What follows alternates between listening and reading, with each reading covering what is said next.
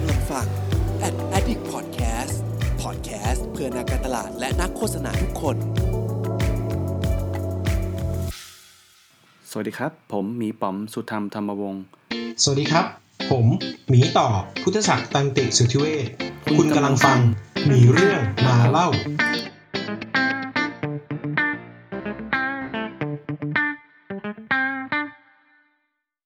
เราเนี่ย เวลาเราทำงาน Data กันเราจะรู้จัก Data Analyst Data Engineer Data Scientist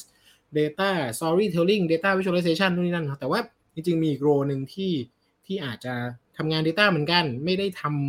ำชื่อตำแหน่งไม่ได้เป็นแบบที่เราคุ้นเคย แต่ว่าเป็นคนที่คอยให้คำปรึกษากับองค์กรต่างๆนะก็วันนี้เราจะคุยกันกับคนที่ทำตำแหน่งนี้เนาะ Data Consult ในฐานะอยู่ในบริษัทที่ อาจจะไม่ได้มี internal data เป็นของตัวเอง แต่ว่าต้องไปจอยไป crack ไปทำ process ให้กับบริษัทอื่นอะมันต้องมี process ยังไง ถ้าต้องการ knowledge ต้องการ skill อะไรบ้างนะครับ ก็สำหรับใครที่คิดว่า อันนี้น่าจะเป็นประโยชน์ก็ฝากฝากไลค์ฝากแชร์ไปให้เพื่อนๆด้วยนะครับ เพื่อเพื่อไม่ให้เป็นการเสียเวลานะครับ เดี๋ยวขออนุญาตชวนมังเกิลขึ้นมาคุยกันเลยแล้วกันนะครับปึ๊บ โอเค สวัสดีครับ สวัสดีครับ สวัสดีครับมังเกิลสวัสดีครับ เอ่อ ก่อนอื่นทั้งหมดเลยวันนี้อย่างที่อย่างที่เกริ่นไปในช่วงแรกเนอะเรามาคุยกันเรื่องของการเป็นคนที่ต้องเป็นที่ปรึกษาหัวข้ออีเวนต์จะเห็นอยู่แล้วว่าความวุ่นวายใจของการเป็นที่ปรึกษางั้นฝากเกิลแนะนำตัวนิดนึงกันแล้วกันครับ ว่าเกิลเป็นใครทำอะไรมาจากไหนอะไรอย่างเงี้ยครับอืมโอเคค่ะ ก็ชื่อเกิลนะคะ เกิลเฉยๆเอ่อตอนนี้ก็ทำงานที่เกี่ยวกับเรื่อง Data เนี่ยมาได้สัก ประมาณ 5 ปีแล้วคือทั้ง 5 ปีที่ผ่านมาเนี่ยก็เป็นอะไรที่มันเกี่ยวข้องกับ Data หมดเลย ไม่ว่าจะเป็นที่แรกที่มันออกจะเป็นงานเกี่ยวกับดิจิ t a ลมาร์เก็ตติ้งก็คือ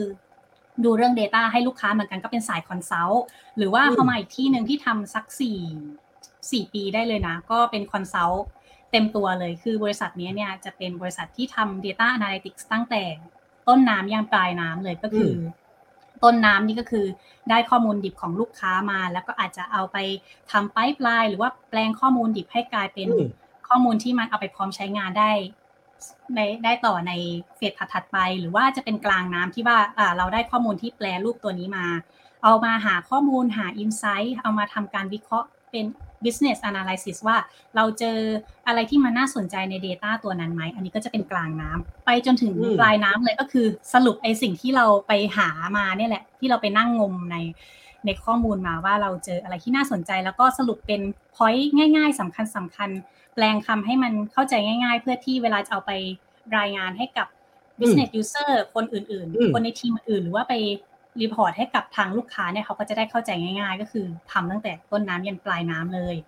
อืมในทีนี้แต่อย่างที่อ่า อย่างที่อ่าพี่เชิต่ญอเลยครับบอกไปเชิญเลยว่าอืมคนว่าเมื่อกี้งาน Data มันก็จะมีทั้ง Data Analyst Data Scientist เนาะแต่ว่าอ่าและ Data Consultant มันคืออะไร ก็คืออาจจะต้องอืมอืมอืมสเต็ปแบ็กกับถอยหลังกลับไปนิดนึงว่าจริง ๆ งาน Data มันก็จะมี 2 ประเภทใหญ่ ๆ แบบองค์รวมอย่างเช่นว่า มันก็จะมีหลายบริษัทแหละมันก็เลยจะมีการที่เขาเรียกคำว่า Data Consultant เป็นบริษัทอืมที่ทำ Consulting อย่างที่หนึ่งนะและอย่างที่สองก็คือเป็น In-house เป็นบริษัทที่เหมือนถ้ามีทีม Data ไปทำในบริษัท In-house ก็คือ ดูแค่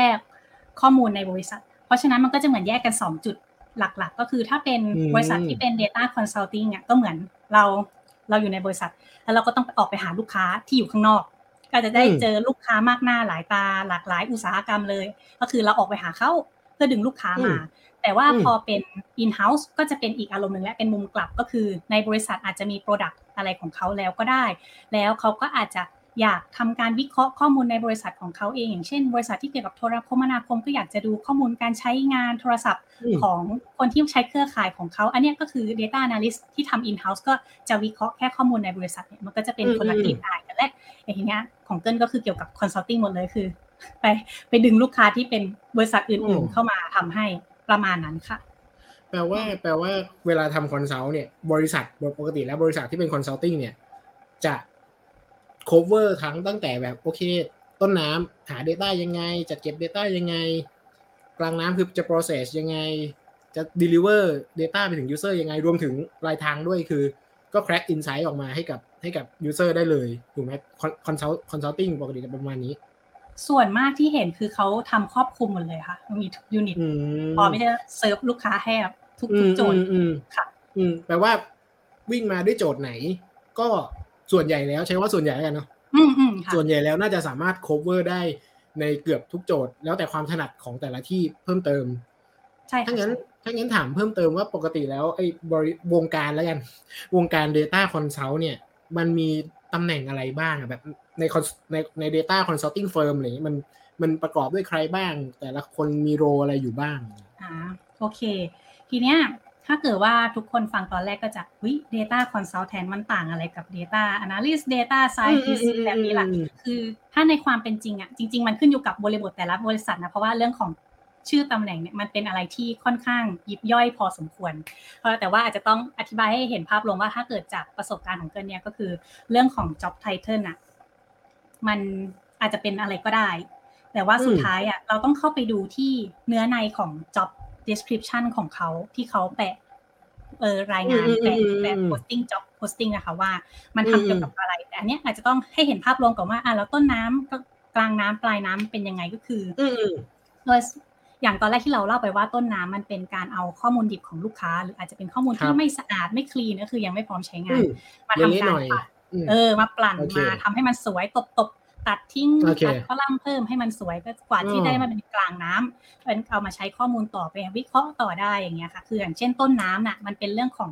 ตั้งแต่การคลีนข้อมูลหรือว่าการดึงข้อมูลดิบของลูกค้ามาค่อยๆอะอืมเขาเรียกว่าเอามาใส่ในฐาน Database นะคะ ก็คืออันเนี้ยมันก็จะเป็นงานที่คล้ายๆของ Data Engineer เขาจะทำต้นน้ำอืมเป็นพวก Engineer ทีเนี้ยอืมกลางน้ำก็อาจจะเป็นพวกที่ต้องดูวิเคราะห์ข้อมูลหา Insight ก็อาจจะเป็นแบบเริ่มเป็นแบบ Data Analyst Data Scientist ถ้าเกิดว่าบางโจทย์ต้องใช้โมเดลที่มันมีความต้องใช้เทคนิคของ Data Science เข้ามาช่วยอืมแล้วปลายอืมน้ำก็คือบางทีมันเอาไปทำเป็น Report หรือว่าเอาไปทำเป็น dashboard แบบนี้ก็คืออาจจะมีได้ทั้ง dashboard Developer อืม dashboard Visualization Expertise แบบนี้ หรือว่าอาจจะเป็น Data Analyst อืมก็ยืนได้ได้ทั้งขากลางน้ำปลายน้ำเลยแบบนี้ ทีนี้พอเราเห็นภาพต้นน้ำกลางน้ำปลายน้ำแล้วอืมถ้าถามว่าอืม job title เป็นยังไง มันก็ต้องอืมมันมันก็คือชื่อ job ของมันน่ะก็อย่างที่บอกไปว่าต้นน้ำก็อาจจะมีแบบ data engineer data อืมเอ่อ infrastructure แบบนี้อืมแต่ถ้าเกิดว่าเป็นกลางน้ำจะเป็น data analyst ก็ได้หรือว่า data scientist ก็ได้เหมือนกันอืมหรือถ้าเป็นปลายน้ำก็บางทีก็เป็น data analyst หรือว่า dashboard developer ก็ได้ ทีนี้ความ tricky ของมันก็คือตำแหน่งที่เป็น data consultant บางทีมันครับเขาจะใส่คำหลวมๆมาเลยคือ เขาอาจจะเขียนว่า data science consultant หรืออฮึ data consultant cloud อืม consultant big data อ๋อ consultant โอเคหมายถึงว่ากลเป็นว่าเป็นตำแหน่งที่รวมใช่ค่ะๆอืมมันก็เหมือนเป็นการพลิกคำนิดนึงให้มันเป็นการใช้คำว่า consultant ขึ้นมา อืมมันก็เลยเป็นประเด็นที่โอเคว่า ถ้าเราอยากจะดูให้แน่ใจจริง ๆ คือ มันไม่ใช่ว่าอุ๊ยเราอยากจะทำแนว Data Consultant แล้วเราอาจจะเซิร์ชแค่ Data Consultant เนี่ยเราเราต้องไปดูก่อนว่า บริษัทนั้นอะเขาเป็นแนว in-house หรือว่าเป็นแนว consulting เพราะอย่างน้อยเราก็จะทราบได้ว่าอะถ้าสมมติบริษัทนี้มันเป็นแนว consulting เขาจะต้องวิ่งไปหาลูกค้า อย่างน้อยอืม Data Analyst หรือ Data Scientist ในบริษัทเขาก็ต้องทำให้กับบริษัทอื่นๆ กับอื่นๆบริษัทหลายๆเจ้า เออ มันก็จะมีความหมายเท่ากับอืม Data Consultant อ่า นั่นแหละค่ะ อ่า โอเคงั้นอยากให้ดูที่ตัวบริษัทก่อนว่า เขามีลักษณะแบบไหนอ่าแต่ job title ก็ออกมาดูกันอีกทีหนึ่งแต่ส่วนใหญ่อืมชื่อมันก็จะมีความ คุ้นใกเคล้ยเคียงนะคล้ายคลึงอืมกันเนี่ย data engineer เป็น ETL developer BI architecture หรือเอ้ย data analyst ก็ BI analyst ค่ะเออ BI architecture นี่เราไม่ค่อยเห็นหมายถึงว่าตัวตัวเราเองนะอืไม่มไม่ค่อยเห็นในในแบบเว็บสมัครงาน Data Engineer เนี่ยโอเคทุกคนแบบอืมคุ้นเคยสุดๆ แต่ว่าคำแบบ ETL Developer BI Architecture เนี่ย ดูเหมือนจะไม่ค่อยเห็นในเว็บสมัครงาน ซึ่งถ้าเกิดว่าใครไม่คุ้นเคย อาจจะพอเดาได้ว่าโอเคโรมันคล้าย ๆ กันคืออยู่ฝั่งต้นน้ำแหละ จัดการดึงข้อมูลแล้วก็ transform ให้มันอยู่ในรูปแบบที่ค่อนข้างพร้อมใช้งานหน่อย ใช่ค่ะอ๋อโอเค เมื่อกี้ส่วนกลางน้ำมี analyst เอ้ย analyst scientist ใช่ไหมใช่แล้วเมื่อกี้ก็พูดไปอืมถึงเรื่องของใช้คำว่า consultant หรือว่าอืมใช้คำว่า data โดยตรงแล้ว แต่เมื่อกี้ก็มีอืมเปรยขึ้นมาว่ามันมีการใช้คำว่า BI เข้ามาด้วย BI อืมก็เป็นอีกคำหนึ่งที่ฮอตฮิตมากในอ่าวงการ data ก็คือย่อมาจาก business intelligence แหละ มันก็เป็นคำศัพท์ ยอดฮิตอันหนึงที่จริง ๆ มันเป็นการอธิบายหลักการของ BI ว่ามันคือการเอาข้อมูลดิบมาทำให้แบบสามารถเอามา actionable ทำ action ต่อ ๆ ได้ เพราะฉะนั้นอืมบางที่ก็อาจจะใช้ BI analyst BI โอ consultant เคก็ได้เหมือนกันค่ะ อืมอืมแต่ว่าโดยหลักการคือนั่นแหละทำยังไงก็ได้ให้คือคือ BI ตัว key key concept มันคือ business intelligence เพราะฉะนั้นหมายถึงว่าไม่ว่า job title จะเป็นอะไร key ของมันคือการทำให้ business move อย่าง intelligent ขึ้นด้วย data อะไรอย่างนี้ใช่ไหมใช่ค่ะอืมอืมอืมโอเค มีมีตำแหน่งโอเค ถ้าเกิดเป็น Data จะมีแบบ Data Engineer AKA คือคนที่ทำงานต้นน้ำหรือว่า Data แบบ Scientist Data Analyst BI ค่ะนู่นนี่นั่น แล้วในในใน consulting firm เนี่ยอืมคนที่เป็น non data person เนี่ย มันมีประกอบด้วยใครอีกบ้างไหมนะ มีค่ะ มีแน่นอนอ๋อเพราะว่าเออมันต้องมีใช่ไหมพอเป็นใช่ consult ใช่อืมอืมถูกต้องค่ะ เพราะว่า ปกติ nature ของการที่เราจะไปหาลูกค้า จากนอกบริษัทเนี่ยสุดท้าย มันก็ต้องมีคนที่เหมือนคล้ายๆเป็นเซลล์หรือคนที่จะไปแนะนำสินค้าหรือว่าแนะนำว่าบริษัทของเราทำอะไรได้บ้างก็ก็จะเหมือนเป็นคนที่คล้ายๆ เป็นคนเปิด project ก็เป็นคล้ายๆเซลล์เนี่ยแหละไปเข้าไปคุยอืมอืมว่าอืมเออ project นี้มันว่าบริษัทของเราทำ solution เกี่ยวกับอะไร แล้วก็จากปัญหาที่คุณมีใน Data ดิของคุณนะบริษัทเราสามารถเข้าไปช่วยอะไรคุณได้บ้าง มันก็เลยมีตั้งแต่ว่าอะมีตำแหน่งเซลล์ที่ว่าเขาจะช่วยไปแนะนำบริษัทเราเพื่อที่ว่าเผื่อว่าจะ pitch project แล้วเอาเข้ามาในบริษัทได้ไหมสุดท้ายลูกค้าจะดีลไหมแล้วก็อืมรวมไปถึงงานของ project a ม a เจอร์ด้วยก็คือถ้าสมมติว่าเราได้ โปรเจกต์นั้นมาจากลูกค้าจริง ๆ มันก็จะต้องมีคนที่คอยช่วยดูเรื่องของไทม์ไลน์ว่าอะถ้าสมมติเราได้ project นี้จากลูกค้ามาแล้ว แล้ววางแผนกันว่าอะโปรเจกต์นี้ให้ใช้เวลาสัก 6 เดือนละกัน แล้ว 6 เดือนอย่างเงี้ย มันจะวางแผนยังไงดีว่าอืมอะช่วงเดือนแรก 2 เดือนแรกจะส่งงานอะไรบ้าง ก็จะต้องมี project a ม a เจอร์มาช่วยคุมเหมือนกันประมาณนี้ค่ะ อืมอ๋อเป็นคนทำให้งานดำเนินไปอย่าง smooth ตามไทม์ไลน์project manager ใช่ใช่มีเซลล์กับ project manager มีคนอื่นอีกไหมครับแบบโอเค แน่นอนทีมหลังบ้าน admin admin ก็จะมีแหละแต่ว่าในในหนึ่ง project มีคนอื่นอีกไหมครับ ในแบบ Data Project อืมน่าจะขึ้นอยู่กับตัวของ project เลยค่ะ เพราะว่าจริงๆอืมโดยส่วนมากที่ทำอะถ้าเกิดสมมติบาง project มันจะซับซ้อนที่ว่าต้องอาศัย developer ที่เป็นสาย coding ก็จะต้องมีสายอ่ developer โอคเข้ามาจอยด้วยาโอเคขึ้นอยู่กับงานอืมขึ้นอยู่กับเอ่อ requirement ที่มันเกิดขึ้นใช่ด้วยแล้วอืมโอเคส่วนถ้ามางั้นกถามอืมจะประมาณนี้งั้นงั้นถามเลยว่าถ้าเกิดว่าเออสมมุติว่าตอนนี้ฟังแล้วรู้สึกโอเคเก็ตแล้วว่า Data Consult ทำอะไร ถามแบบ a day in a life ชีวิตในแต่ละวัน ความเป็นไปในแต่ละวันของคนทำงาน Data Consult มันทำอะไรบ้างหนึ่งวัน a day in a life หนึ่งวันปกติแล้วแบบ ทำอะไรบ้างครับเอาเอาแบบของเกิลก็ได้นะ คือเข้าใจแหละว่า Data Consult มันคงมีหลายแบบหลายสไตล์หลาย project แต่แบบรวมๆของเกิลเป็นยังไงบ้างในแต่ละวัน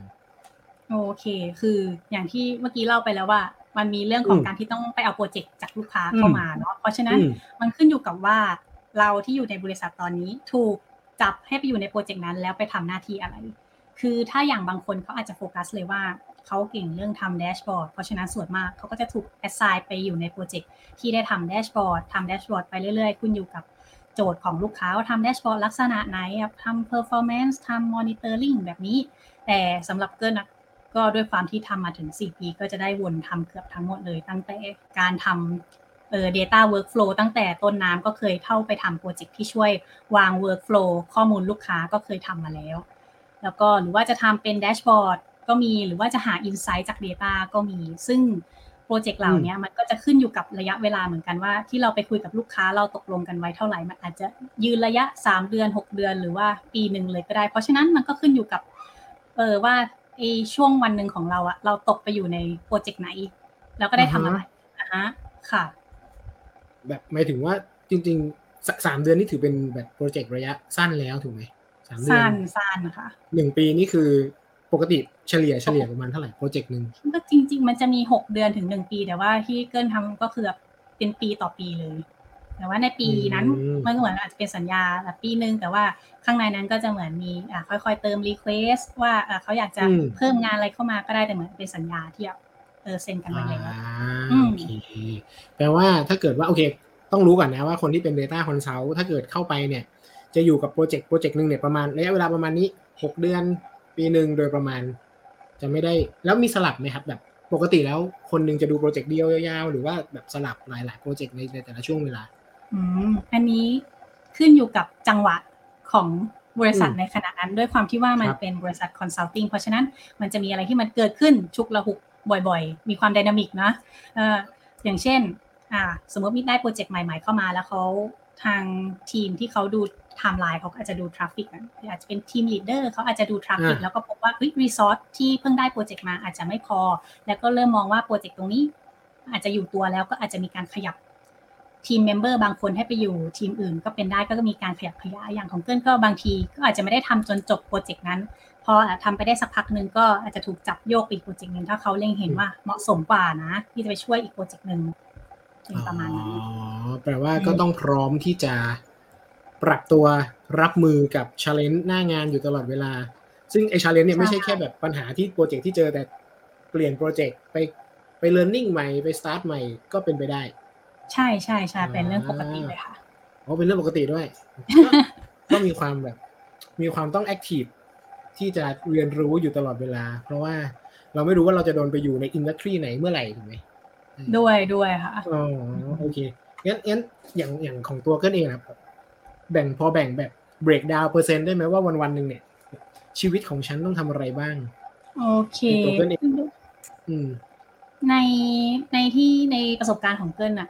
มันจะครับไม่ใช่ว่าคนหนึ่งทำ project หนึ่งมันมีความอ่าที่ว่าเป็นคนหนึ่งก็ต้องถือมากกว่าหนึ่งนะเพราะด้วยความที่ dynamic สูง project ก็เยอะมีลูกค้าที่เราต้องเซิร์ฟให้มากมาย เราก็เลยมีลูกค้าที่ต้องรับมากกว่าหนึ่งอย่างของเกิลเนี่ย ถ้าเอาแบบคร่าวๆ เฉลี่ยเฉลี่ยก็จะมีสักประมาณสอง project ที่ต้องถือ คือถ้าถือเยอะกว่านี้จริงๆมันอาจจะตัวแตกก็ได้ว่า ถือสองโอเคก็อาจจะเป็นตัวเลขที่เป็นเลขที่เหมาะสมกว่าสำหรับแบบคนคนหนึ่งที่จะรับได้ในแต่ละวันอืม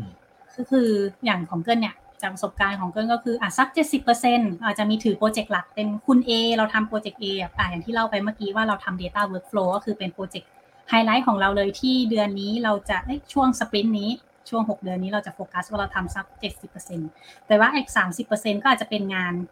ที่เหมือนคล้ายๆ กึ่งๆมอนิเตอร์มากกว่าเป็นโปรเจกต์ที่ว่าอ่ามันมันยืนระยะยาวมาก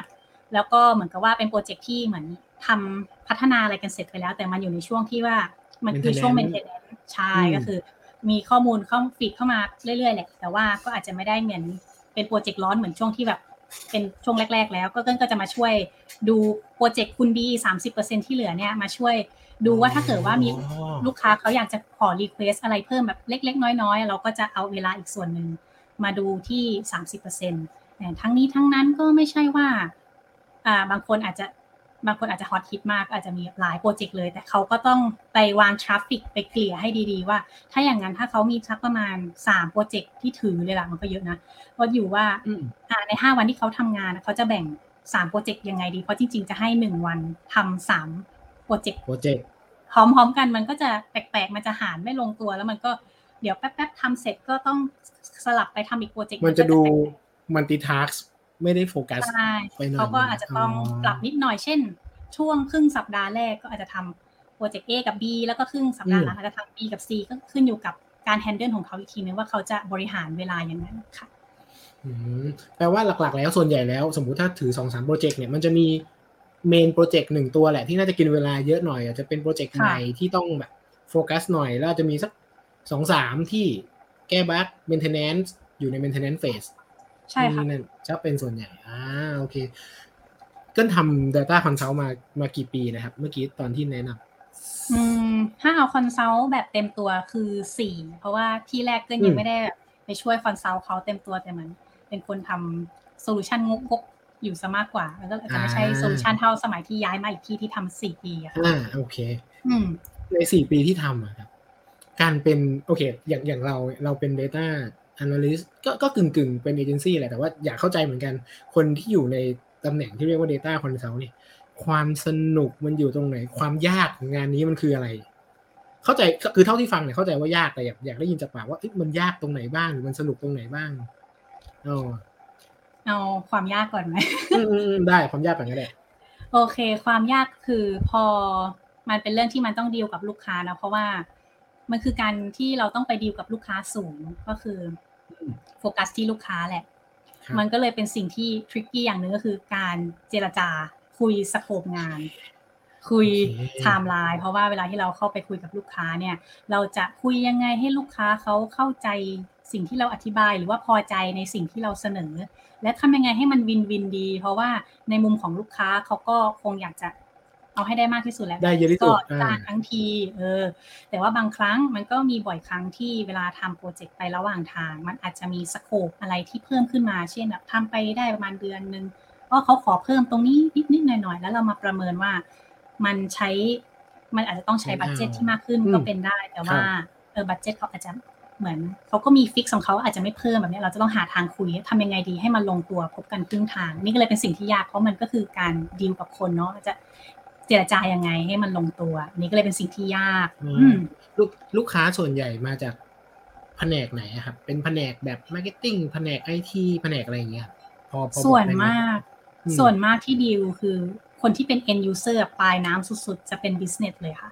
business อยู่แล้วถูกไหมครับ ค่ะ ถ้าเราอืมดีลตรงๆ จะเป็น business อืมเอ้ยเออนึกตอนแรกนึกว่าส่วนใหญ่แล้วคนที่ต้องมาจัดการเรื่องพวกนี้จะเป็นทีมไอทีในบริษัทอ๋อเดี๋ยวเดี๋ยวนี้ก็คือ business จัดการจัดการตรงหมดเลยอย่างนี้ใช่ไหมครับ คือเหมือนคนที่ให้ requirement นะคือคนที่อยากดูอะจะเป็น business user แต่ทีเนี้ยอ่าโอเคสุดท้ายถ้าเกิดว่าเริ่มตกลงโปรเจกต์อะไรกันได้ เขาก็จะไปดึงคนที่เป็นทีม IT หรือคนที่ดูอืม data warehouse ของบริษัทเขามาว่า อ่าเราไปดีลโปรเจกต์อันนี้มาได้นะ แล้วเดี๋ยวทีม IT ช่วยคุยกับทีมนี้หน่อยว่าจะส่งข้อมูลยังไงประมาณนี้ค่ะอ๋อก็จะรอเป็นดูคนช่วย implement ใช่ใช่ค่ะ โอเคเอาละนอกนอกจากเรื่องคุยกับ business คุยกับคน negotiation พวกนี้มีอะไรอีกไหมครับ ความยากที่ต้องเจอในการเป็นคน consultอืมอาจเรื่องของตัวงานที่จริง ๆ มันเหมือนไม่ได้อยู่ในหนังสือเรียนอะเอางี้ มันจะมีอะไรที่มัน เหมือนจู่ๆเขาจะมี requirement ที่คิดขึ้นมาแล้วก็ โอ้เป็นสิ่งใหม่นะ เราไม่เคยเจอมาก่อนหรือบางทีมันก็คือการเอาตัวรอดเนี่ยแหละ เพราะงั้นเราก็ต้องไปนั่งหา solution หลาย ๆ อย่าง บางทีอาจจะเจอตั้งแต่ในที่ประชุมเลยถาม อะไรขึ้นมาที่แบบค่อนข้างยาก แต่บางทีเราก็ต้องหาทางตอบให้มัน professional เหมือนกัน มันก็คือเพราะอะเพราะว่าการเป็น consult เอ่อลูกค้าก็คงคาดหวังคำตอบหรือความแบบเก่งกาจ ในฐานะที่ปรึกษาใช่ค่ะใช่ไหมโอเค ใช่ค่ะก็คือไม่แน่ว่าถ้าทำแบบ in house หรืออะไรที่มันมี requirement มาให้ชัดเจนมันก็อาจจะอ่าอาจจะมี pattern ของมันก็เป็นได้ แต่ว่าเขาเป็น consulting อาจจะมี creation มี input จากลูกค้าที่เขาอยากจะได้อันนู้นอันนี้แล้วก็อุ้ยเป็นสิ่งใหม่ที่ว่าลูกค้าอื่นๆไม่เคยขอแต่ว่าอ๋อที่นี่ขอมันก็เลยเป็นเหมือน สิ่งที่เหมือนบางทีเราต้องแบบมาคิดโซลูชันเพิ่ม มันก็เลยเป็น สิ่งที่เรียกว่า challenge ละกัน แต่ก็อาจจะมองว่าสนุกด้วยก็ได้เพราะว่ามันคือสิ่งใหม่ๆที่แบบไม่เคยเจอมาก่อนอ่าอืมใช่ มันก็เป็นความรู้ใหม่เราด้วย โตไปตามโจทย์ที่เจอ ใช่ใช่ค่ะอืมมีอีกไหมเรื่องความแบบ challenge ที่ต้องเจอ เราไม่เรียกยากแล้วกันเนอะเราเรียก challenge ดีกว่ามันจะได้แบบอืมใช่ใช่ดูแบบบางทีมันก็สนุก เออ อ่าทางนี้ก็คือมีความเป็นไปได้ว่าเมื่อกี้บอกก็จริงว่ามี PM มี Manager เข้ามาครับแต่ว่าบางครั้งอาจจะไม่ได้มี Manager มาช่วย สมมุติถ้าเป็นโปรเจกต์เล็กๆ ก็ต้องดูแลกันเองแล้วทีม Data บางคนก็อาจจะเป็น two in one เลยก็ได้ ก็คือต้องมีความโอเคที่สามารถดูโปรเจกต์ได้สามารถวางแผนได้ว่าอ่า milestone อันนี้จะต้องใช้กี่ man hour แล้วก็ต้องคุยกับลูกค้าโดยตรงด้วยนะ เป็นคนเจรจาโดยตรงกับ PM ไม่ได้มาช่วยนะ คือต้องมี ความเป็น PM อยู่ในตัว เพื่อที่จะได้โอเคไปช่วยคุยกับเขาอ่า แต่ถ้าเป็นโปรเจกต์ที่เริ่มสเกลใหญ่แล้วบางทีทีม Data ก็อยากจะโฟกัสอยู่ที่การทำงาน implement solution และอาจจะมีอืม PM เขาโอเคมาช่วยปลั๊กหรืออีกอย่างหนึ่งก็อาจจะมีเรื่องที่ว่า เวลาที่เราไป pitch project ก็คือไม่มีทีมเซลล์ก็จริง แต่ว่าทีมเซลล์เนี่ย ก็อาจจะชอบดึงทีม Data เข้าไปนั่งในห้องด้วยเวลาที่ pitch project เพราะว่ามันจะดีกว่าที่คนที่ได้ สัมผัสงานจริงๆ อย่างคนที่ทำ Data เขาไปนั่งในห้องแล้วก็ช่วยฟัง requirement กันสดๆ เลยว่า โอเค สิ่งที่ลูกค้าขอทำได้ไหมทำไม่ได้ไหม มันก็จะได้ให้คำตอบได้ทันท่วงทีกว่าแบบเนี้ยค่ะอืมมันก็เลยเป็นความครับยากที่แล้วก่อนต้องก่อนใช้ภาษาแล้วการคอมมูนิเคชันนั่นเองอืมเพราะว่าบางทีอะถ้าสมมติว่าเราทำอยู่ในทีมกันเอง บ่อยๆ นานๆ แล้วอาจจะชินกับการใช้สับแสงสับเทคนิคจนอ่าโอเคเอออ่ามีใช่คำประมาณนี้เขาเก็ตแหละ แต่ว่าพอไปเจอลูกค้า เราก็ต้องพยายามห้ามใจหยุดสัญชาตญาณตัวเองไว้ว่าโอเคมันพูดสับอ่าแสงอ่าอ่าค่อยๆพูดคำที่มันง่ายๆพูดให้ภาษามนุษย์อืมมันก็เลยเป็นอีกสิ่งหนึ่งที่ท้าทายเหมือนกัน ความจริงมันอาจจะดูฟังแล้วไม่มีอะไรนะ แต่ว่าพอทำจริงเอ้ยมันมันก็ดูยากนะ ต้องแบบจากเดิมที่มันดูพูดอะไรแล้วมันดูง่ายๆ ก็ต้องแบบ ปรับให้มันเป็นภาษาที่เขาเข้าใจด้วย แล้วก็ง่ายไม่ดูแบบฟังแล้วงงกว่าเดิมแบบนี้ค่ะเออยกมือเห็นด้วยว่า เหมือนจะคนอื่นฟังอาจจะดูเป็นเรื่องแบบ ก็แค่พูดให้คนอื่นเข้าใจยากตรงไหน แต่ว่าในฐานะที่เราทำข้อมูลนะบางทีมัน มันมันคิดไม่ออกเหมือนกันนะครับ ว่ามันจะใช้คำว่าอะไรในการแบบบอกบอกยูเซอร์ว่าสิ่งนี้มันคืออะไรอะไรอย่างเงี้ยเอองั้นถามแบบนิดหนึ่งเมื่อกี้บอกว่าบางครั้งคนที่เป็น data data consult เนี่ยต้อง action as a project manager ด้วยมีการประเมินนู่นนี่นั่นเวลประเมิน man out เป็นหนึ่งในนั้นไอ้นี้จะถามแบบนอกไอ้นี่นิดนึงอยากเข้าใจว่าสมมติถ้าเป็น scope ที่มันแบบเฮ้ยเมื่อกี้เกิลบอกว่าเราอาจจะเจอของที่มันไม่คุ้นเคยก็ได้นี่เวลาเจอของไม่ที่ของที่เราไม่คุ้นเคย หรืองานที่เราไม่คุ้นเคยอะเรามีวิธีการในการประเมิน man-hour เบื้องต้นยังไงบ้างแบบเฮ้ยอันนี้ไม่รู้ว่ามันยากหรือง่ายยังไงเราประเมินยังไงอะอืมถ้าอย่างในบางกรณีมันอาจจะมีโป รเจกต์ที่คล้ายๆ กัน คืออาจจะไม่ใช่โปรเจกต์ที่มันเหมือนกันเลยแต่ว่าเหมือนเราก็ดูเป็นอ่า reference โอเคว่าในอดีตอืมงานที่มันเป็นลักษณะนี้ทำ workflow ทำ dashboard เขาใช้เวลาประมาณไหน แล้วก็อาจจะเหมือนตีเป็นเลขกลมๆเหมือนคล้ายๆมาจากตายางว่าโอเค ข้อมูลลูกค้าอีกที่หนึ่งอาจจะไซส์ประมาณนี้ถ้าเราเป็นไซส์ประมาณนี้จะประมาณเท่าไหร่ แล้วก็ลองถามคนที่เหมือนเขาทำงานจริง ๆ ด้วยเพราะว่าอาจจะไม่ได้ทำคนเดียวแต่อาจจะถามคนอื่นว่าเออถ้ามันเป็นประมาณเนี้ยมันเป็นยังไงอะถ้างานประมาณนี้มันจะต้องทำยังไง หรืออาจจะระลึก ระลึกความหลังไปว่าก่อนหน้านี้ไอ้งานที่เราเคยทำคล้ายๆลักษณะเนี้ยมันออกเป็นประมาณไหนนะแล้วก็บวกเผื่อๆไปเลยอะเพราะว่าในความจริงแล้วมันควรจะต้องบวกเผื่อเพราะมันจะมีอุบิเหตุอืมอะไรต่างๆ เกิดมาที่เป็อาจนจะบัฟทำเฟอร์ให้เนาะใช่ค่ะอ่าโอเคหมายถึงว่า ก็ก็เทียบเคียงแหละจากของจากของเดิมนู่นเนี่ยมีทะลุไหมทำแล้วทะลุ man-hour ทะลุ budgetมีมีมีอยู่แล้วค่ะ เพราะว่ามันก็อ๋อเอิ่ มมันจะมีอะไรปกติที่ไม่คาดคิดโผล่มาเสมออ่าเพราะฉะนั้นอ่าเป็นเรื่องอ่าปกติที่จะเจอ อืมโอเค มีคนเข้ามาทักทายนะมีแบบ มีมีกล้วยไม้นะกล้วยไม้เป็นเป็นน้องที่ทำงานด้วยกันนะครับมีทออ่ามีมีทอยครับทอยอาจารย์เกิลนะครับอาจารย์เกิลมีพี่ซูอ่าเรียกเรียกน้องต่อก็ได้นะพี่ซูโอเคอะอ่าเมื่อกี้พูดถึงความยากไปแล้วเนาะค่ะใช่ไหมเมื่อกี้ชาเลนจ์แหละชาเลนจ์จะจะว่ายากก็แบบ ไม่เออแล้วอันอันไหนที่ทำให้เกิลรู้สึกว่างานนี้มันโคตรสนุกเลยแบบโหมันมันสนุกมาก มีมิติไหชานเลบ้านงจ์ใหม่ชาเลนจ์ใหม่เข้ามาเรื่อยๆเลยอ่าคำว่า challenge ใหม่ หมายถึงว่าเราเจอโจทย์จทย์ใหม่ ๆ อยู่เรื่อยใช่ค่ะ คืออาจสมมติว่าอย่างน้อยถ้าเกิดได้มาทำ in-house เนี่ยอย่างน้อย scope ของงานมันก็จะวนอยู่ใน industry นั้นๆแหละ มันก็จะแบบต่อให้มีข้อมูลหลาย ๆ ฐานฐานข้อมูลสุดท้าย มันก็จะวนอยู่ใน industry นั้น แต่ว่าพอมันเป็น Data Consultant แล้วมันจะขึ้นอยู่กับลูกค้า เพราะฉะนั้นอาจจะได้เจอหลาย ๆ ลูกค้าเลยค่ะในบริษัทหนึ่งอาจจะได้ทำแนวค้าปลีกให้ลูกค้าค้าปลีกลูกค้าที่เกี่ยวกับธนาคารหรือว่าลูกค้าที่เป็นอืมอ่า finance ไปแล้วหรือว่าธนาคารแล้วก็พวกโทรโทรคมนาคมแบบเนี้ยคือเจอได้หลากหลายมากขึ้นอยู่กับว่าไป pitch แบบไหนมาได้ แต่ว่า ปกติ nature ของบริษัทเนี่ยบางทีเขาอาจจะเหมือนมีจุดแข็งอยู่แล้วว่า โดยส่วนมากเขาไปเซิร์ฟให้กับลูกค้าในกลุ่มไหนมากก็อาจจะมีคนที่แบบเชี่ยวชาญในด้านนั้นเป็นพิเศษในอุตสาหกรรมนั้นๆ แต่ว่าทางนี้ทางนั้นพอดูเป็นภาพรวมแล้ว ก็จะมีข้อมูลที่หลากหลายกว่าอยู่ดี ก็ถือว่าถ้าใครที่อยากจะได้แบบมาสัมผัสอะไรที่มันเป็น Data ใหม่ๆ Data แปลกตา หรือว่าทำ solution ที่มันจะไม่ค่อยซ้ำๆเดิมแปลกๆเสมอเนี่ย consultant ก็จะตอบโจทย์ๆการการได้เกิลคิดว่าอันนี้เอา opinion เลยนะเอาแบบอืมเอาแบบความคิดกันเลยเกิลคิดว่าการได้เจอ Data แบบหลากหลาย โทรคมบ้าง Banking บ้างเออนู่นนี่นั่นบ้างเนี่ยมันส่งผลดีต่อการเป็น Data Analyst หรือว่าหรือว่า Data ใน career นี้ยังไงบ้างอะแบบการได้เจอแบบหลากหลายเนี่ยอืมอันนี้อาจจะขึ้นอยู่กับ career path ที่แต่ละคนตั้งกันไว้ด้วย เพราะว่าอืมถ้าเกิดว่าใครที่ บางคนอาจจะเหมือนมีความรู้สึกว่าอุ๊ยไปเซิร์ฟให้กับหลาย ๆ ลูกค้าเลยแต่สุดท้ายมันก็เหมือนเป็ดหรือเปล่าแบบไปเรื่อยเลยแล้วไม่ได้โฟกัสลงลึก อันนี้ก็อาจจะเป็นไปได้แบบอุ๊ยอยากจะโฟกัส industry ใด industry หนึ่งไปเลยแล้วก็เจาะลึกไปเลยซึ่งคือเลยเวิร์งว่ามันเป็นเรื่องของ career path มากกว่าแต่ว่าของเกิลเนี่ยคือก็มองว่าการถ้าเกิดการที่ได้มาทำ consulting อะจริง ๆ มันค่อนข้างจะได้เรียนรู้อะไรไวมาก ก็คือเพราะมันได้ลองทำทุกอย่าง มันจะถูก assign ไปอยู่ที่ เออทำตำแหน่งงานอะไรก็ได้ที่อยู่ในปลายปลายต้นน้ำกลางน้ำปลายน้ำอันนั้นก็เป็นได้ถ้าเกิดสมมติว่าเราโอเคที่จะทำต้นน้ำกลางน้ำปลายน้ำนะแล้วอย่างน้อยอะ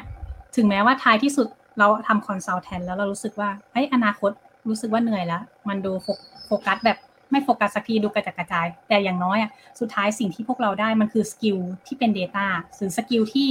คุยกับลูกค้าที่จริงๆมันเป็น skill ที่เหมือนจะดูไม่มีอะไรนะแต่ว่า skill ที่สามารถดีลกับลูกค้าได้แน่แหละ คุยได้อะพูดได้อะเป็น skill ที่ค่อนข้างมีค่ามากๆแต่คิดว่าโอเคสุดท้ายอะสุดท้ายถึงแม้ว่า เราอาจจะมองว่านี่ data consultant มันดูจับฉ่ายหรือเปล่า แต่สุดท้ายมันจะมี skill ที่เหมือนเราได้กลับบ้านอยู่แล้ว ได้ติดตัว เอาไปต่อยอดที่อื่นก็สบาย อืมค่ะ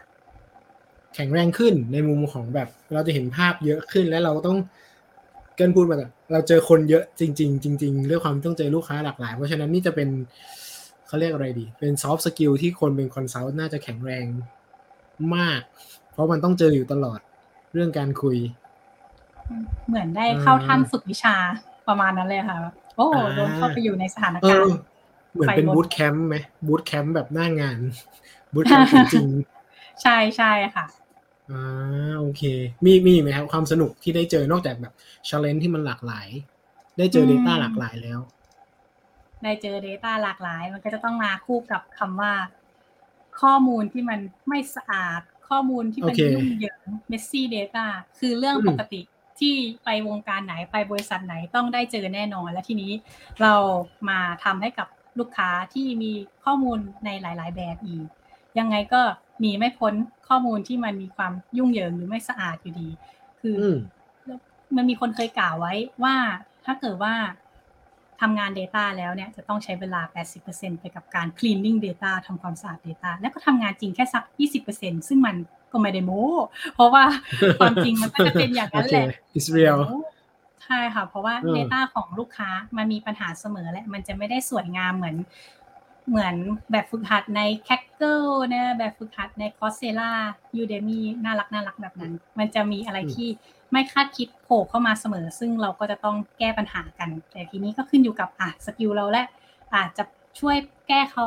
แก้ปัญหาให้เขาที่ปลายทางไหมวิสมมติเจอปัญหาที่แบบโรนี้มันแบบชอบมีข้อมูลลักษณะนี้ผิดมาตลอดเลยเราอาจจะช่วยแก้เขียนโค้ดดักปลายทางให้เขาหรืออาจจะคุยกับเขาเลยว่าอ่า ทางต้นทางแก้ตั้งแต่ต้นทางเลยได้ไหมว่าถ้าเจออะไรที่มันเป็นลักษณะนี้ทำการเปลี่ยน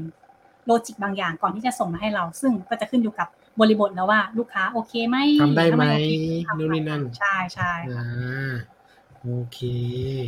เอ๊ะมีมีคำถามแทรกมาน่าสนใจดีไม่ได้ค่อยแน่ใจว่าว่าเกินได้เจอครบถ้วนไหมเนาะเป็นคำถามจากพี่ซูครับพี่ซูถามว่า ถ้าอย่างหน่วยงานราชการอยากจะ transform มาใช้ Data ควรเริ่มตรงไหน ต่างกับองค์กรเอกชนไหมครับ อยากทราบ challenge ที่มันแตกต่างกันระหว่างรัฐกับเอกชน ไม่ค่อยแน่ใจเกินได้เจอองค์กรภาครัฐบ้างไหม หรือว่าในออฟฟิศได้เจอภาครัฐบ้างไหม ไม่ไม่ได้เจอภาครัฐเท่าไหร่ค่ะ ได้ส่วนมากก็ได้เจอเป็นเอกชนมากกว่าแต่ว่าอ่าถ้าโอเคเท่าที่สัมผัสได้จากข้อมูลรัฐ ที่เหมือนเหมือนคืออาจจะมีโปรเจกต์ของคนอื่น อาจจะได้ทำแต่ว่าถ้าประสบการณ์เกินเกินไม่เคยไปจับกับลูกค้าที่เป็นฝั่งรัฐเนี่ยค่ะแต่รู้สึกโอเคว่าถ้าถามมาว่าอยากจะเริ่มตรงไหน แล้วมันคือชาเลนจ์อะไรระหว่างรัฐกับเอกชน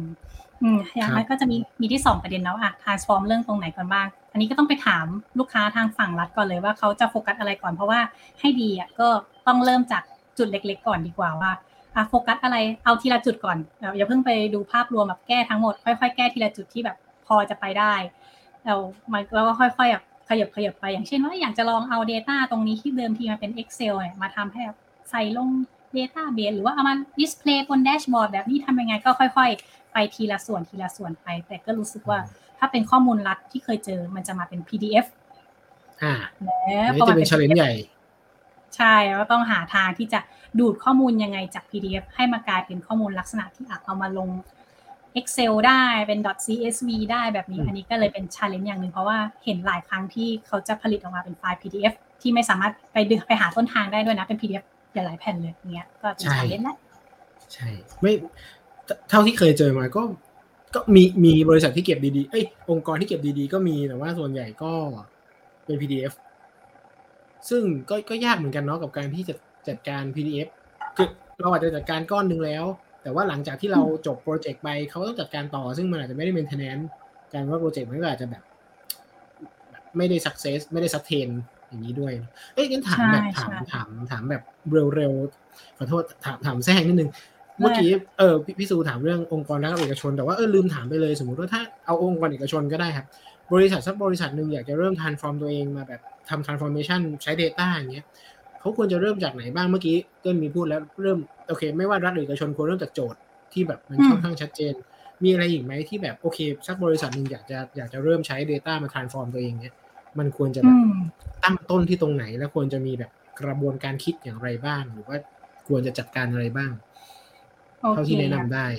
ครับ เท่าที่เห็นก็คือหลาย ๆ บริษัทเขาอาจจะ เก็บ Data ไว้แหละมีไว้เก็บ transaction หรือเก็บข้อมูลการใช้งานไว้อยู่ในฐานข้อมูลของเขา แต่เขาไม่เคยเอามาใช้งานซะมากกว่า เพราะฉะนั้นเราจะต้องมาเหมือนกลางแผนที่ให้เขาว่า โอเค ตอนนี้คุณมีแผนเอ้ยคุณมีข้อมูลดิบ แล้วทีนี้คุณอาจจะต้องเอามาใส่ให้มันเป็นเป็นที่เป็นทางมากขึ้น อาจจะไปหา Data Warehouse ที่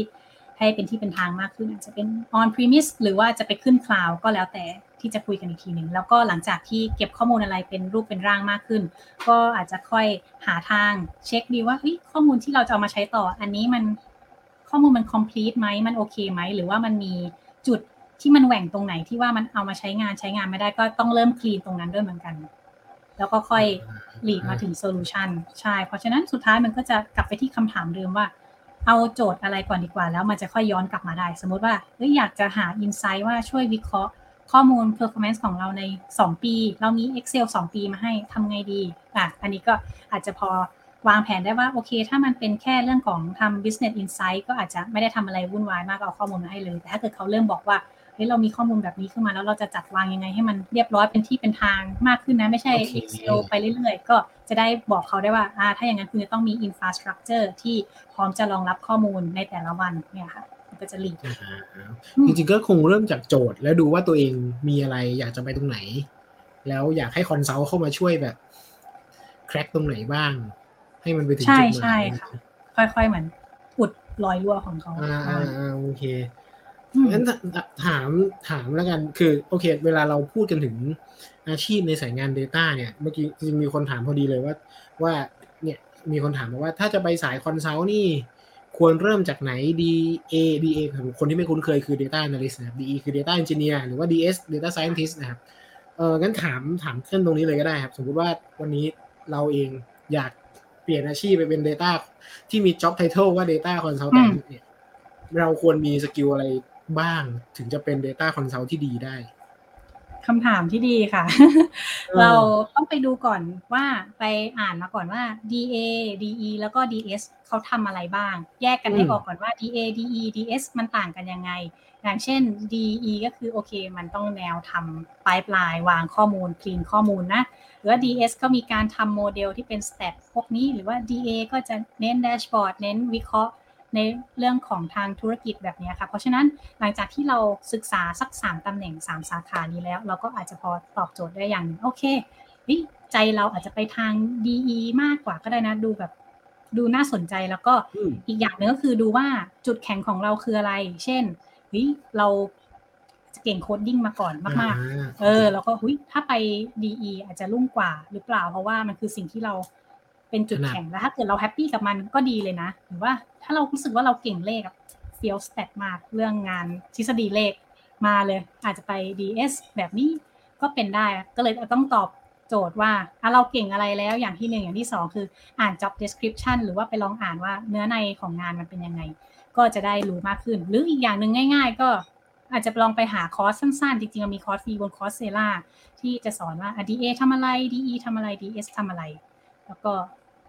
ลองเรียนเรียนเล่นๆดูว่าเฮ้ยไอ้ที่เขาเล่นๆที่เขาเขียนโค้ดมาเนี่ย มันใช่ทางเราหรือเปล่าแบบนั้นนะคะให้มันพอได้เห็นภาพนะว่าสุดท้ายแล้วตัวเองชอบอะไรนะหมายถึงว่าหาหาสิ่งที่ตัวเองแบบอยู่กับมันได้ตลอดเราจะได้เติบโตได้อย่างมีความสุขไม่ฝืนตัวเองเกินไป ใช่ค่ะเออมีมี skill อะไรอีกไหมครับสำหรับแบบคนทำงาน consult ที่มันแบบจำเป็นหรือสำคัญ อืมถ้าอยากทำ consult รู้สึกว่า consult ถ้าให้ดีอะ มันอาจจะต้องมีความได้หลายอย่างก็คือถ้าใครเคยแบบอ่านข้อมูลเกี่ยวกับเรื่องว่าจะเป็น Data Analyst ต้องทำยังไง มันก็จะครับมีรูปยอดฮิตที่มันคล้ายๆช่อง 7 สีทีวีเพื่อคุณแบบมันจะเป็นสาอ่ามสามอันก้อนเป็นวงโอเคเออว่าโอเค อันหนึงคือเก่ง programming แน่ๆแหละเพราะว่าคุณต้องไปquery ข้อมูล หาข้อมูลแบบใช้ SQL ก็ต้องได้ programming บางที่อาจจะ advanced มากขึ้นใช้ Python ใช้ R อีกอย่างหนึ่งก็คือ business skill business skill ในที่นี้คือความเข้าใจ ข้อมูลของลูกค้า อย่างเช่นว่าเราไปทำข้อมูลให้กับแนวอืมอะแนวการโรงแรมแบบเนี้ยถ้าเราเข้าใจ nature ว่าโอเคช่วงปลายปีมันเป็นช่วง high season นะถ้าอยู่ๆช่วงเฮ้ยช่วงปลายปีเป็น high season ถ้าอยู่ช่วงปลายปีข้อมูลมัน peak ขึ้นมาเลยเฮ้ยมันมีอะไรผิดปกติหรือเปล่าแต่ถ้าเกิดว่าเรามี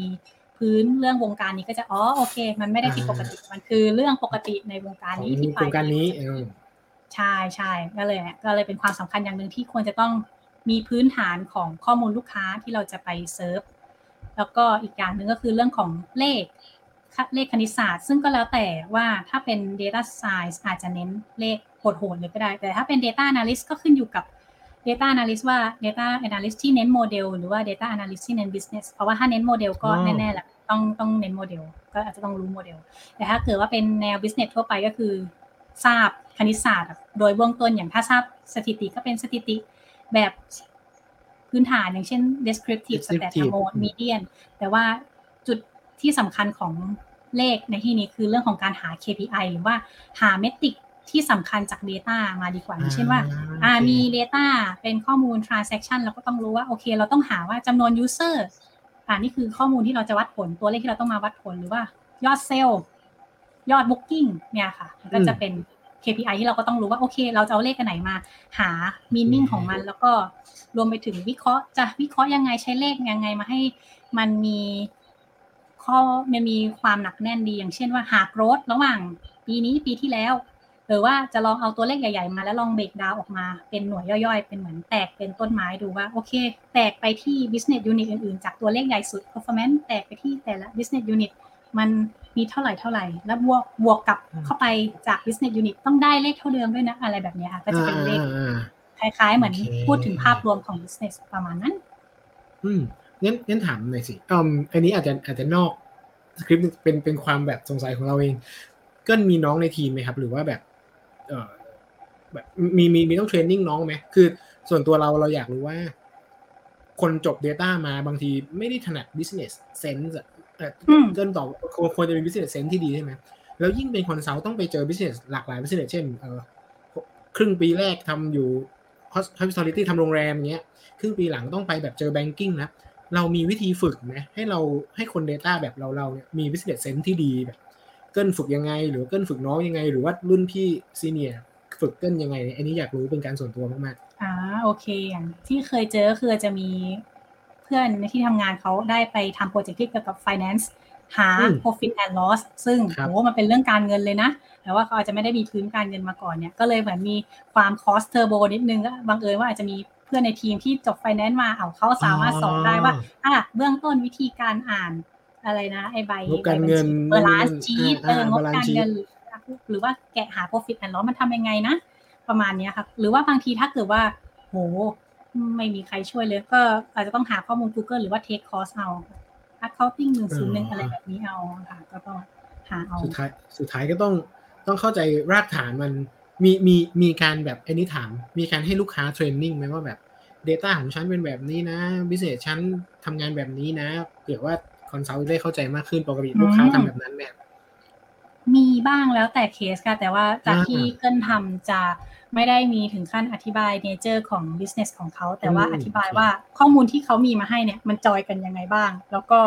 มันต้องทำอะไรบ้าง ว่า อันนี้จอยกับอันนี้วิธีแปลวิธีอ่านเป็นแบบนี้ แต่ก็ไม่ใช่ทุกลูกค้าที่เขาจะ train ให้เรา บางคนก็เหมือนเอาข้อมูลมาให้เลย แล้วก็ประมาณนี้แหละ แล้วเราก็ลองมานั่งแคะกันเอาเองก็เป็นไปได้ค่ะอ่าสวนส่วนใหญ่ก็จะไม่ค่อยให้เนอะแบบหมายถึงว่า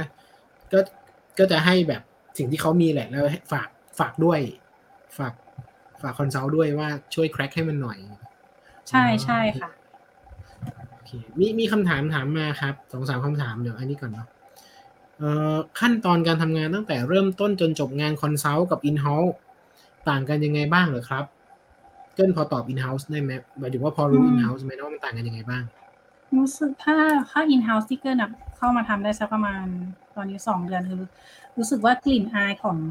in house จริงมันขึ้นอยู่กับ บริบทของบริษัทอยู่อีกทีนะ อย่างเช่น consult มันครับค่อนข้างจะมี pattern ของมันอยู่เหมือนกันว่ามันจะต้องมีต้นน้ำไปถึงปลายน้ำแต่ของอืม in-house เนี่ยเขาอาจเขาน่าจะมีทีม engineer ของเขาอยู่แล้วทีม analyst ทีม scientist ของเขาอยู่แล้ว เพราะฉะนั้นบางทีโจทย์ที่เขามีอะมันอาจจะเป็นโจทย์ที่แบบเฉพาะทีมนั้นๆไปเลย อย่างเช่นทำ infra ก็คุม infra ไปอย่างเดียวแล้วว่าทำ in-house ก็เน้นเอ้ยพูดผิดทำ analyst ก็เน้นวิเคราะห์ข้อมูลหรือทำ dashboard ก็ เน้นสร้าง dashboard ซึ่งมันก็จะดูไม่ได้มีความต้นน้ำมาปลายน้ำขนาดนั้นแหละ แต่ก็ไม่แน่ว่าถ้าใน in-house เขามี request ขึ้นมาเฮ้ยอยากจะสคร p ข้อมูลข้างนอก อันนี้หาข้อมูลเพิ่มเติมอะไว้ทำ market research อยากได้แบบข้อมูลอันเนี้ยมาสคร p เข้ามา อะมันจะต้องเป็นยังไงบ้าง ก็อาจจะต้องมีโปรเจกต์ที่เหมือนเป็นโปรเจกต์เฉพาะกิจก็ได้ โอเค ต้องมีการสร้าง Data อันใหม่เข้ามานะสคร p ข้อมูลเว็บไซต์เว็บหนึ่งขึ้นมา แล้วจะทำงานดูดเข้ามายังไงดี ให้มันดูดเข้ามาแล้วเติมทุกวันทุกวัน แล้วก็จะเอามา display บน dashboard ยังไงก็เป็นได้ค่ะอ่าเราเสริมเสริมแล้วกันอันนี้เป็นความแบบค่ะสิ่งที่คิดขึ้นมาเนี่ยคือคอนเวลาเป็น consult เนี่ย เราเป็นคนนอกองค์กรแหละ มันก็จะมีโจทย์ชัดเจน เรามี scope ของเราชัดเจนหน้าที่ต้องรับผิดชอบแล้วก็ deliverแต่บางทีอินเฮ้าส์มันมีความเปลี่ยนไปเปลี่ยนมาของโจทย์อยู่บ้างเหมือนกันตาม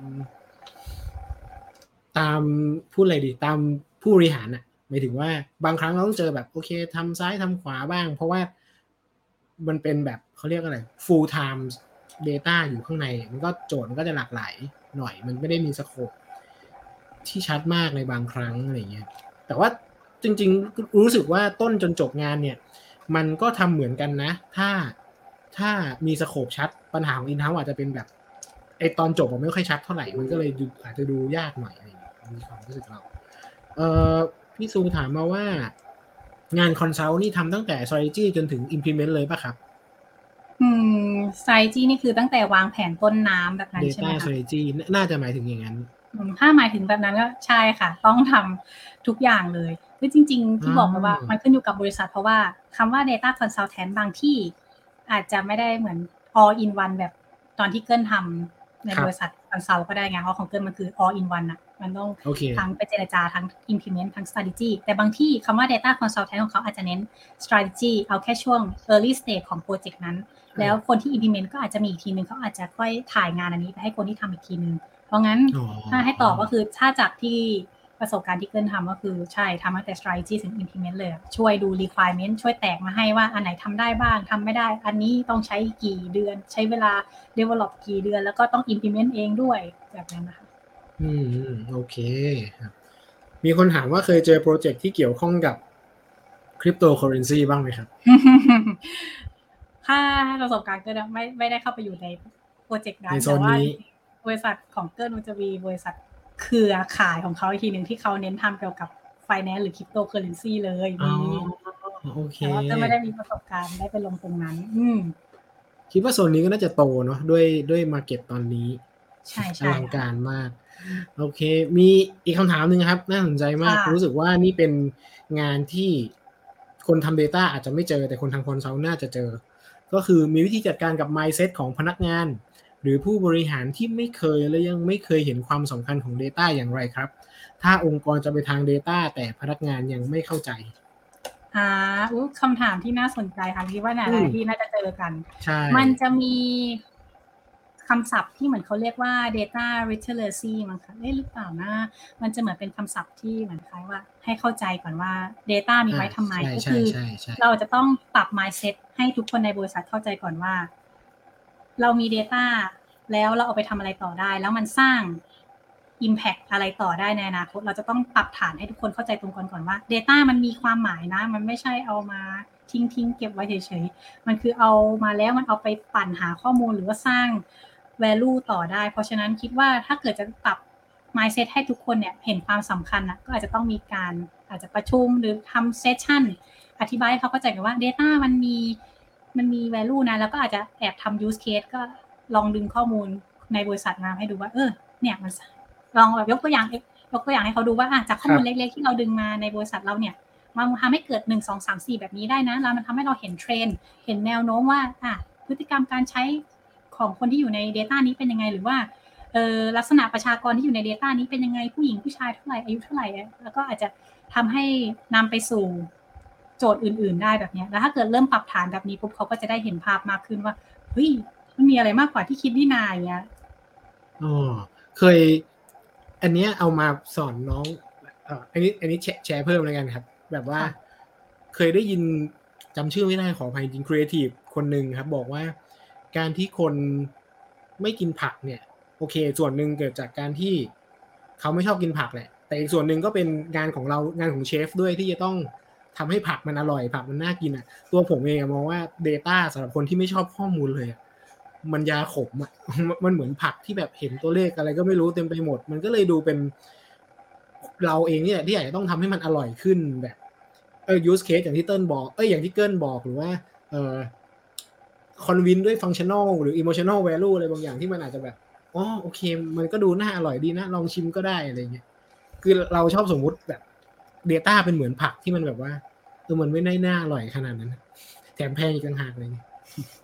เออก็ก็พยายามคอนวินมุมนั้น ไม่รู้ ที่ผ่านมาก็ใช้ได้บ้างไม่ได้บ้าง ก็พยายามเหมือนกัน โอเคคำถามคำถามประมาณนี้งั้น พอดีเลยช่วงเวลาสุดท้ายละห้านาที เราเราคุยกันมาห้าสิบห้านาทีแล้วเร็วมากเอิ่มค่ะช่วงสุดท้ายมีอะไรที่อยากจะทิ้งท้ายให้กับคนคนที่ฟังอยู่ไหมไม่ว่าจะเป็นคนที่ กำลังจะสนใจตำแหน่งนี้หรือ Data โดยทั่วไปก็ได้ครับ เกินมีอะไรอยากฝากถึงอืมเขาไหม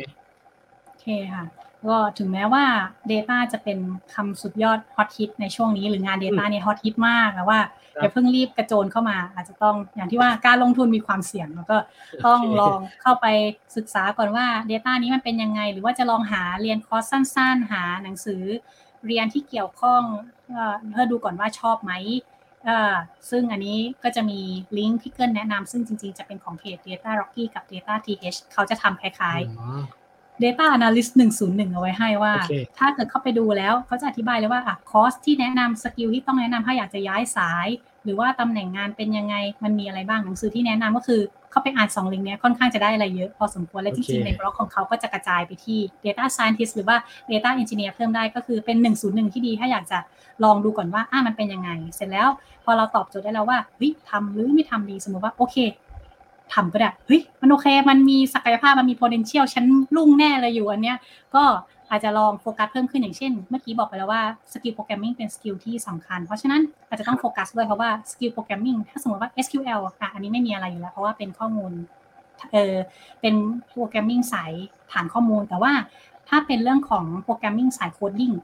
อย่าง Python เนี้ยมันทำได้หลายอย่างมากทำแอปทำ Data อย่างเงี้ยอาจจะต้องโฟกัสด้วยเหมือนกันนะว่าเฮ้ยเราทำ Data นะอาจจะต้องไปเรียนคอร์สที่มันเกี่ยวกับเอ่อ Python สำหรับ Data นะ ไม่ใช่แบบ Python ทำแอป เพราะมันก็จะเป็นคนละกลิ่นอาย คือจริง ๆ สุดท้ายถ้าไปเรียนแอป แล้วก็กลับมาเรียน Data มันมันก็ได้แหละเพียงแต่ว่ามันเหมือนจะทางอ้อมไปนิดนึง ซึ่งอันนี้ลิงก์ที่ให้ไปเมื่อกี้มันก็ค่อนข้างจะครอบคลุมอยู่แล้วว่าอ๋อเพราะในคอร์สเขาจะมีสอนไว้เลยว่าอะถ้าเป็นคอร์สเรียน Python น่ะมันก็จะเป็นสำหรับทำ Data Analysis อะไรแบบนี้ ส่วนคนที่เหลือถ้าเกิดว่านาย programming เสร็จแล้วอะแล้วเลขล่ะ แล้ว เอ่อความรู้ทางธุรกิจหรือว่า people skill ทำยังไงดีล่ะ อันนี้ก็บางอย่างอาจจะต้องเป็น on the job training แล้วอะก็เป็นได้ถ้าเป็น math อันนี้อาจจะมีไปนั่งเรียนหรือหาหนังสือเรียนเพิ่มเติมได้ ซึ่งก็บางคอร์สที่ส่งส่งไปเมื่อกี้ก็อาจจะมีปรับพื้นฐานให้นิดนึงแล้วเสร็จแล้ว พอไปทำงานจริงก็อาจจะได้ปู skill เพิ่มเติมจากตรงนั้นเองก็ไปได้ แต่ว่า people skill เนี่ยเป็นไปได้ว่าอาจจะต้องเจอหน้างานจริงๆ ถ้าเจอหน้างานจริงแล้ว ตอนแรกๆคงมีตะกุกตะกักแหละแต่ว่าพอทำไปเรื่อยๆ มันก็จะเริ่มคล่องขึ้นเองเนาะ ค่ะ แล้วก็อืมอ๋อแล้วก็งาน consult อย่างที่บอกว่าเจออะไรที่มันแปลกใหม่อยู่เสมอ ถึงจะฟังดูเหลือเชื่อแต่ว่า Google is also your best friend ก็คือโอเค Google ค่อนข้างจะมีประโยชน์มาก ๆ ก็คือถ้าสามารถ search ขยัน search ขยันหาข้อมูล แล้วก็ลองถ้าเกิดว่า search ใช้ keyword ได้ถูกๆเนี่ยก็จะได้เจอคำตอบที่ใช่ แล้วหลาย ๆ อย่างโซลูชันที่เหมือนเกิน implement บางครั้งมันก็เหมือนก็ช่วยได้ stack overflow ช่วยอะไรบางอย่างเอ้ยบางบรรทัดที่เราไม่รู้อะเฮ้ยเราก็ไป search มาอ๋อมันทำแบบนี้ได้ด้วยแบบปรับ coding นิดหน่อยก็ทำให้สามารถทำ solution ได้ก็คือ Google is your best friend เหมือนกันค่ะเออบางคนนึกไม่ถึงเนาะแต่ว่าจริง ๆ แล้ว เออมันต้องเขาเรียกว่าอะไร searching skill searching นี่สำคัญนะบางทีก็ search ไม่เจอ แต่ถ้าเราคล่องๆเราอาจจะเจอสิ่งที่เราแบบ challenge อยู่ได้อย่างง่ายดายอืมใช่ค่ะโอเคมีมีมีการเป็น consult ที่ดี มีอีกข้อหนึ่งที่เกิลบอกมาก็คือว่า ไม่ใช่ ไม่ต้องไม่ใช่สาย passive อะ ใช่ไหมอืมก็อ่าอันนี้ก็จริงๆมันเป็นสิ่งเอ็กซ์ตร้าที่เพิ่มขึ้นมาแล้ว เพราะว่าในบางครั้ง ด้วยความที่เป็นคอนซัลท์สมมติว่าลูกค้าให้บีฟมาหนึ่งสองสามบางทีหรือว่าเขาก็อาจจะให้ requirement ในลักษณะที่เขาเข้าใจว่า เออ น่าจะทำได้หนึ่งสองสามนี่แหละ แต่ถ้าเรามองว่าหนึ่งสองสามมันอาจจะไม่เหมาะสม อาจจะกลายเป็นหนึ่งสองสี่แทนได้ไหมคือแบบเปลี่ยน requirement ของเขาบางอย่างหรือว่าแบบเสนอว่าในทางนี้มันอาจจะไม่ค่อยตอบโจทย์เท่าไหร่ลองปรับไปเป็นอีกทีหนึ่งดีไหมก็เป็นเรื่องที่ดีกว่าคือ ไม่ใช่แค่ว่า ได้ requirement มาแล้วก็รับรับทำไปให้เสร็จอืมๆบางทีก็ต้องมี input จากเราเข้าไปด้วย เพราะว่าความที่เป็นงาน consult มันก็ต้องมีทั้งความเอาตัวรอด แล้วก็ร่วมด้วยช่วยกันใส่ input เข้าไป เพราะฉะนั้นถ้าเกิดว่าเราเห็นว่าอะไรที่มันสามารถ add value ให้กับ project เขาได้ เราก็สามารถเสนอเข้าไปได้ แล้วก็สามารถปรับเปลี่ยนก็ได้ ก็อยู่ขึ้นอยู่กับว่าลูกค้าจะโอเคด้วยไหมด้วยเช่นกันว่าเปลี่ยนแบบนี้แล้วมันโอเคไหมแต่ถ้าเรามองว่ามัน make sense นะที่จะเปลี่ยนแบบปรับเปลี่ยนเนี่ยมันก็โอเคที่เราจะเสนอเข้าไปค่ะ เออเท่าเท่าที่ฟังเกิลรู้สึกว่าความสนุกอีกอย่างหนึ่งของ consult คือการได้เจอ ถ้าได้เจอลูกค้าที่เอาด้วยลูกค้าที่แบบลุยด้วยกันเนี่ยน่าจะสนุกมาก เพราะว่าค่ะมันจะเป็นการแบบเป็น dynamic ที่ดีระหว่าง consult กับลูกค้าอืมที่ให้ input ซึ่งกันและกันเพื่อเพื่อแบบเขาเรียกอะไร outcome ที่มันแบบดีขึ้นอะไรอย่างนี้เนาะน่าจะสนุกถ้าเจอลูกค้าที่แบบลุยกันคุณเกิลอะไรอย่างเงี้ยน่าจะมัน ใช่ใช่ใช่ค่ะเออโอเค มีใครมี มีใครมีคำถามอะไรอยู่ไหมครับ วันนี้ก็เขาปิดจริงๆเนื้อหาที่เตรียมมากับเกิลก็ประมาณนี้ มีคนบอกว่าทำทุกอย่างครับ consult ซึ่งก็น่าจะใช่ถูกต้องน่าจะเป็นคน consult เหมือนกันนะครับ แล้วก็พี่ซูพี่ซูพูดถึงสาย Data ว่าหนีไปนะครับ ก็ไม่ได้ตอนนี้คนขาดครับพี่ซู เราจะมาบอกกันอย่างนี้ไม่ได้ครับ ตอนนี้ไม่ค่อยมีคนอยู่ในวงการเลยครับหมดสิทธิ์เหมือนแบบค่ะหนีกันไปหมดแล้ว โอเคงั้น ถ้างั้นถ้าไม่มีคำถามอะไรเพิ่มเติมวันนี้ น่าจะกวนเกิ้ลประมาณนี้หนึ่งชั่วโมงพอดี น่าจะเป็นเวลาที่พอดีพอดีเลยอะสำหรับสำหรับคุยกันใช่ก็ค่ะสำหรับวันนี้ขอบคุณมากนะครับ ถ้าเกิดว่าใครสนใจอะสำหรับคนที่เพิ่งมาฟังนะครับจริงๆอันนี้เป็น live podcast นะครับเราเป็นการไลฟ์เพื่ออัดพอดแคสต์ด้วยซึ่งเดี๋ยวคลิปเหล่านี้จะไปลงอยู่ในพอดแคสต์ชื่อรายการหมีเรื่องมาเล่า ซึ่ง on air ใน on air ซึ่งปล่อยใน Spotify เอ่อ Apple Podcast แล้วก็ทุกแอป Podcast เลยครับ ไปตามฟังกันได้ search หมีเรื่องมาเล่าเจอได้เลย หรือว่ากดติดตามบนที่บน Facebook มีเรื่องมาเล่าก็ได้เหมือนกันครับ รวมถึงเอ่อพอดแคสต์ของเราอยู่ under รายการช่องใหญ่อย่าง The Addict Podcast นะครับ ก็จะพูดเรื่องโฆษณาการตลาดด้วยก็ไปติดตามกันได้นะครับสำหรับครั้งต่อไปใครอยากฟังอะไรก็ inbox หรือว่าคอมเมนต์กันเข้ามาได้สำหรับวันนี้ขอบคุณทุกคนมากเลยครับ ขอบคุณเติ้ลด้วยครับ ขอบคุณครับ